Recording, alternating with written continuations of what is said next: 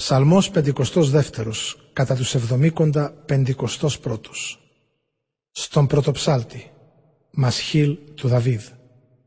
Την εποχή που ήρθε στο Σαούλ ο Δοέγο Εδωμήτης και του κατέδωσε το Δαβίδ ότι κραβόταν στο σπίτι του Αχιμέλεχ.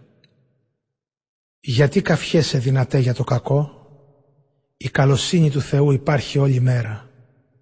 Κακία μελετά η γλώσσα σου, δολερή σαν μαχαίρι κοφτερό, μάστορας είσαι στην απάτη.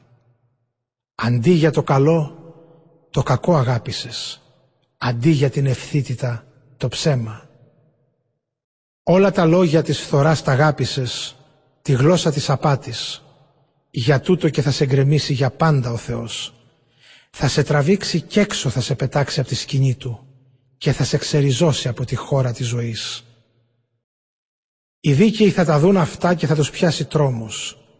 Ύστερα θα γελάσουν μαζί σου και θα πούν «Να ο άνθρωπος που δεν έβαλε για στήριγμά του το Θεό, αλλά έλπισε στον άφθονό του πλούτο, νιώθεις χειρός με τις απάτες του.